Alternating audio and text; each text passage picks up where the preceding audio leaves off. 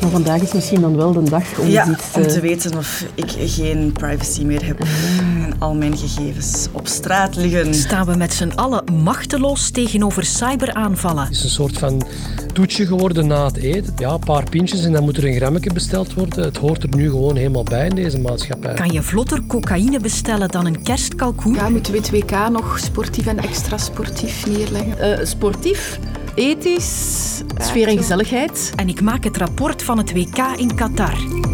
Het is het begin van een warme week. Welkom bij het kwartier. Ik ben Sophie van der Donkt.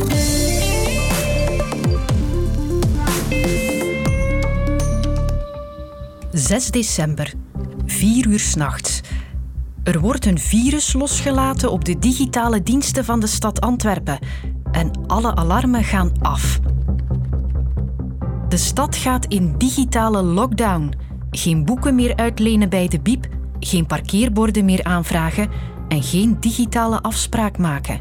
Een kleine greep uit de dienstverlening die lam lag bij de stad Antwerpen de afgelopen weken. En tegen vandaag moest er losgeld betaald worden.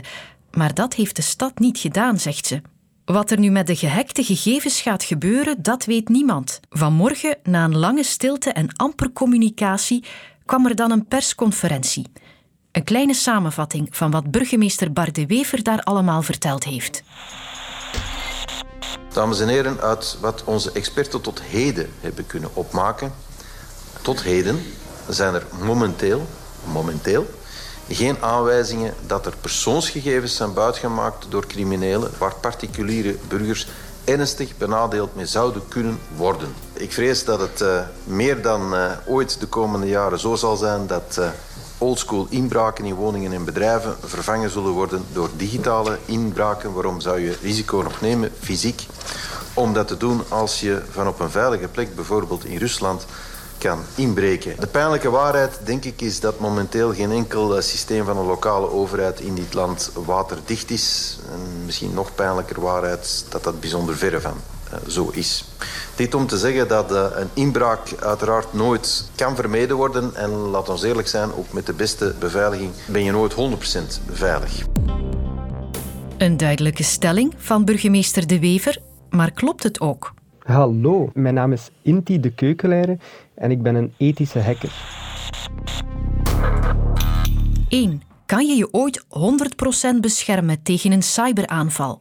Dat is, dat is eigenlijk geen ja-nee-vraag. Dat is een beetje zoals vragen, is de Titanic onzinkbaar? Je kan je nooit 100% beschermen tegen een cyberaanval, maar je kan wel heel veel zaken doen om te voorkomen dat er een cyberaanval komt. En zelfs dan nog, als er een cyberaanval is, om de risico's en de gevolgen serieus in te perken. 2. Hoe kan je de gevolgen van een cyberaanval inperken? Wat je bijvoorbeeld kan doen, is in eerste instantie je systemen regelmatig laten testen. Maar ook ervoor zorgen bijvoorbeeld dat je backups hebt die niet zijn aangesloten op een netwerk. Als je hackers over de vloer hebt op jouw netwerk en die versleutelen alles en je backups hangen aan je netwerk, ja, dan uh, ben je eigenlijk niet zo goed af, want dan zijn die ook versleuteld. Maar ook goede netwerksegregatie heet dat dan, waarbij dat je ja, bepaalde mini-netwerkjes gaat opzetten binnen je netwerk. En dan kan je heel goed gaan zien, als de hackers ergens op één netwerkje binnen zijn, dan zijn ze nog niet per se over het hele bedrijf binnen, maar kan je dat misschien nog gaan containen, dan kan je ervoor gaan zorgen dat, uh, ja, net zoals het uitroeien van een pandemie of een virus, hè, contactopsporing, er goed voor gaan zorgen dat de geïmpacteerde systemen dat die worden afgesloten en opgeschoond, zodat het niet verder komt. 3. Zetten we wel genoeg in op cyberveiligheid? Ik ga nooit nee zeggen tegen meer budget voor cybersecurity. Het is iets wat onderschat wordt. Dat is een beetje zoals bij een gevaarlijk kruispunt, waar dat er jammer genoeg eerst een ongeluk moet gebeuren voordat er ingrijpende maatregelen worden getroffen. En ik kan u vertellen dat het nooit zal genoeg zijn. Die hackers die blijven evolueren, die reageren ook op extra beschermingsmaatregelen. En je moet je systeem eigenlijk continu gaan, gaan monitoren. Dus je moet er bij wijze van spreken gaan uitgaan dat het risico op een hack bestaat. Dat is als bedrijf of als organisatie nooit volledig te voorkomen. Maar dan moet je wel een heel goed draaiboek hebben liggen en dan moet je heel goed gaan communiceren. En ik denk dat daar eigenlijk vooral naar moet gekeken worden. Een hack kan iedereen overkomen. Wees er gewoon transparant over. Het kan iedereen gebeuren. En dat is de, de enige manier om verder te gaan, naar mijn mening.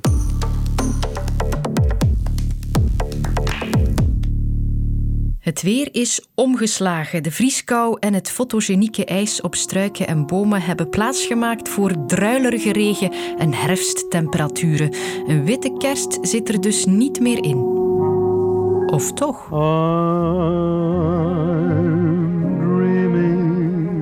of a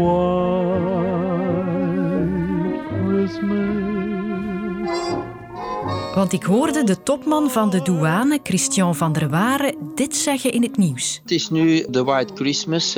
Dat is de periode waar dat eh, het witte poeder massaal uit de lucht kon vallen, bij manier van spreken. Massaal wordt dat verscheept voor de feestdagen in december en januari.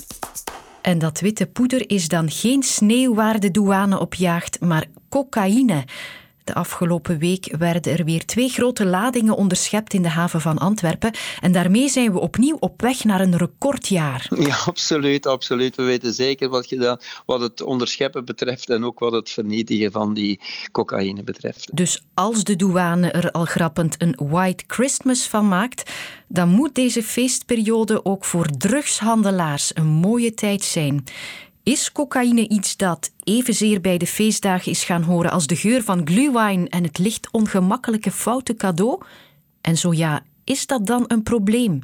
Ik kan die vragen stellen aan een kenner, Goedemiddag. in de zeer letterlijke zin van het woord. Ik ben eh, David Kitteridge. Ik ben de oprichter van Reset, een verslavingscentrum in Deurne.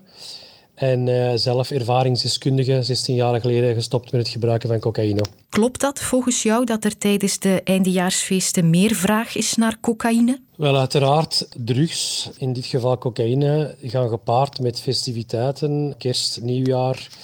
Dus ik ik begrijp de misplaatste humor van de douane, ga ik het zo zeggen. Maar ik denk dat het een probleem is van alle weken, alle maanden, alle jaren. Dus jij bent ook niet echt opgezet met de manier waarop de douane dit weekend daarover gecommuniceerd heeft. Kijk, het is natuurlijk een kraantje dat open staat en we zijn aan het dweilen met de kraan open, dat is heel duidelijk. We pakken wel eens een zware binden op of eh, er wordt wel eens een vangst gedaan, maar tegelijkertijd is het gewoon een, een probleem dat veel groter is dan alleen maar de war on drugs. En ik denk dat dat de mensen die deze periode door een hele moeilijke periode gaan, om het dan over de witte kerst te hebben, ik denk dat dat misplaatst is, ja. Maar is het dan zo makkelijk te krijgen? Ik eh, hoorde dit in een uitzending van Fagda van Stubru. Dat is ongelooflijk. Ik raak letterlijk makkelijker aan cocaïne dan wiet. Ik heb vijf nummers die binnen het half uur in mijn living staan. Net zoals dat je uh, Uber Eats bestelt. Ik denk dat mijn sozo nog sneller is dan mijn pizza.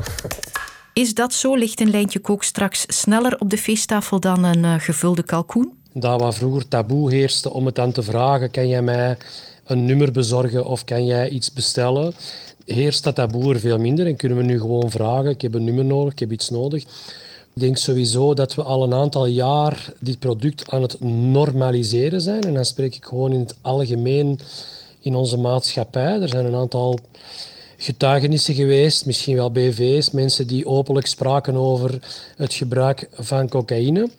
Ligt nu overal. Ik, ik laatst was iemand op een kerstfeest en daar lag de, naast de Genever lag de schaal met daarop uh, de cocaïne.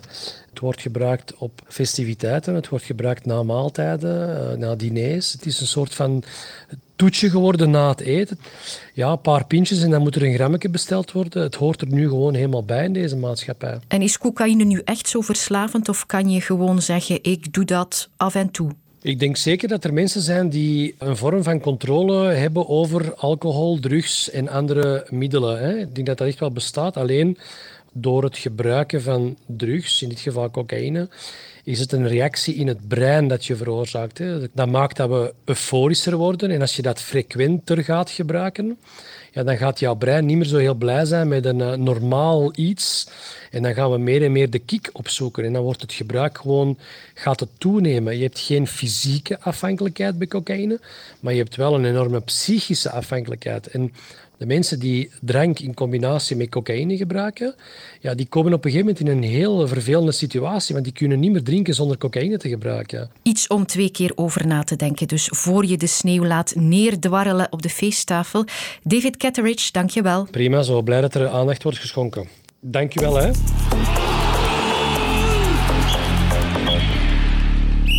Dit is ook voor mij het laatste fluitsignaal. Ik ben er klaar mee met het WK in Qatar. De naam van Argentinië staat nu in de beker en het collectief geheugen gegrift. En een gouden generatie Rode Duivels is gestrand tijdens een winters WK in het omstreden gastland Qatar. Ik ga nog één keer de balans opmaken. Sportief met Tom Boudeweel. Dat is onze radiocommentator die terug is uit Qatar. Ja, ja, inderdaad. Ethisch met sporthistoricus Jurit van de Voren. Dat is goed, we gaan het proberen dan. En ik haal er nog een café uit Bater bij. Karim Benjeloun uit Leuven. Wij zenden heel veel voetbal uit, dus er is hier altijd wel wat beweging als het over voetbal gaat. Hij mag de sfeer en gezelligheid beoordelen.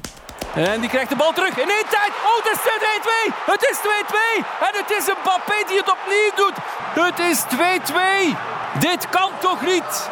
Wat een ommekeer! Tom Boudewil, ik hoorde je gisteren nog wel genieten van de finale, maar voor de rest? Dat is een beetje het probleem van dit WK, vind ik. Dat er te weinig echt memorabele wedstrijden zijn geweest. En dat heeft eh, te maken met het feit dat de leukste ploegen er eigenlijk uh, redelijk vroeg zijn uitgegaan. Duitsland heeft een paar uh, goede momenten gehad, goed voetbal gespeeld, maar uiteindelijk gestrand op wat is het? Op het uh, doelsaldo. Dus net te vroeg uitgegaan. Spanje is gestart met een doelpuntenkermis met fantastisch voetbal, maar geleidelijk aan is dat ook weggeëpt. Er zijn kleine ploegen die zijn doorgegaan, maar die hebben dan meer de strategie van het moderne betonvoetbal, waar Marokko toch heel vaak heeft gebruik van gemaakt. Dus de conclusie is, er zijn te weinig goede wedstrijden geweest te weinig topwedstrijden, ook zoals we in de finale hebben gezien. De Rode Duivels gingen er al uit naar de groepsfase. Waar liep het mis? Het is misgelopen bij de Rode Duivels door het feit dat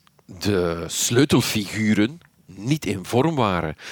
En dan heeft uh, België niet de kwaliteit, zoals een Frankrijk bijvoorbeeld, die gewoon een uh, blik andere spelers opentrekken, om het verschil te maken. En dat was het grote probleem nu bij de Rode Duivels. Jouw rapport, Tom? Goh, dat is uh, heel moeilijk te zeggen. Ja, een 6, 6,5 op 10. Er is te weinig spektakel geweest.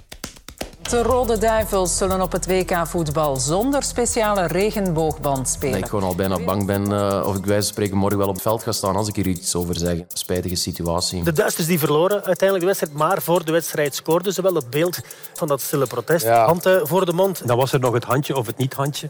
Het is wel uh, een frappant beeld natuurlijk. Jurit van de Voren, u schreef mee aan het boek Nooit meer Qatar. Wat denkt u nu achteraf? Het is echt een dramatische afgang geweest. Waarbij we dus precies tegen die mechanismes aanliepen. Van dat de FIFA zelf de wetten maakt, controleert en verandert wanneer het dat maar wil. En dat toch de westerse voetbalwereld daardoor verrast was, overdonderd was dat dit kon gebeuren. Het was voor mij volkomen volgens verwachting dat er op het allerlaatst iets verzonnen zou worden. waardoor er straffen zouden worden uitgedeeld door de FIFA. En zo makkelijk ook werden geaccepteerd door de westerse voetbalwereld. Het is voor mij wel duidelijk dat de machtsverhoudingen wel iets anders liggen binnen de FIFA dan we gewend waren. Het ergste moet nog komen? Laat ik drie voorspellingen doen en dan mogen jullie me op afrekenen. En die heb ik uh, al gedaan nadat in de eerste week al dat uh, gedoe was geweest rond die aanvoerdersband. Het eerste is, volgend jaar maakt de FIFA bekend dat ze het hoofdkantoor verplaatsen vanuit Zwitserland naar een land in het Midden-Oosten, waarschijnlijk Qatar. Ook wordt volgend jaar door de FIFA besloten dat het WK voetbal van 2030 in Saoedi-Arabië zal zijn, in de winter. En de derde voorspelling gaat over de Olympische Spelen, de zomerspelen van 2036. Die zullen in Qatar zijn, ook in de winter. Een dikke buis dan voor dit WK en wat er nog volgt wellicht. Ja, dit WK is een klein vooruitblik van wat we in de aankomende 15 jaar kunnen gaan verwachten. Alleen dan nog grootschaliger dan wat we in Qatar hebben gezien. Dus ik zou zeggen, wend er maar aan. Hier zijn nog maar een enkele tientallen mensen. Nu, evenementen zoals deze die zijn over het hele land afgelast omdat er te weinig interesse was. Het is nog niet de grote overrompeling hier in de cafés. De uitbaters hebben ook op de buitenterrassen grote schermen geplaatst. Maar daar zit voorlopig nog niet zoveel volk. Karin Benjeloun, ook voor een cafébaas was dit een ander WK dan anders, toch? Hè? Dat is normaal, Sophie. Allee, bedoel, als, je, als je in je winterfrak buiten staat in de regen, met een warme choco tegenover uh, een Marcelletje hè, en een pintje in je wand of een cocktail, is dat ook wel anders. Ja, ja de, de Belgen hebben ons een beetje, een beetje in de steek gelaten. Je moet geen ingenieur zijn om te begrijpen dat je dan uh, inkomstenverlies hebt. Hè. Andere wedstrijden moet ik toch wel zeggen dat ik dan meer heb aan een wedstrijd uh, Manchester City tegen Barcelona dan bijvoorbeeld een wedstrijd van, uh, wie ga ik zeggen, Zuid-Korea tegen Bangladesh bij wijze van spreken. Hè. Hoeveel punten geef jij? ja, dan, dan, dan gaat het de twee niet halen. Dan, dan, nee, nee, nee. Zelfs geen 1 op 10. Nee, nee, nee. Ander en beter eerst naar Duitsland voor het EK in 2024 in de zomer. En wie weet met een nieuwe frisse generatie Rode Duivels. Ik ben al opgeroepen voor de selectie van het kwartier morgen. Tot dan. In Vlaanderen leeft 1 op 8 mensen in kansarmoede. En dat is te veel. Hoe belandt iemand in kansarmoede? En wat is de kans dat het jou ook kan overkomen? Ontdek het in de podcast Wat is de kans? Nu in de app van VRT Max.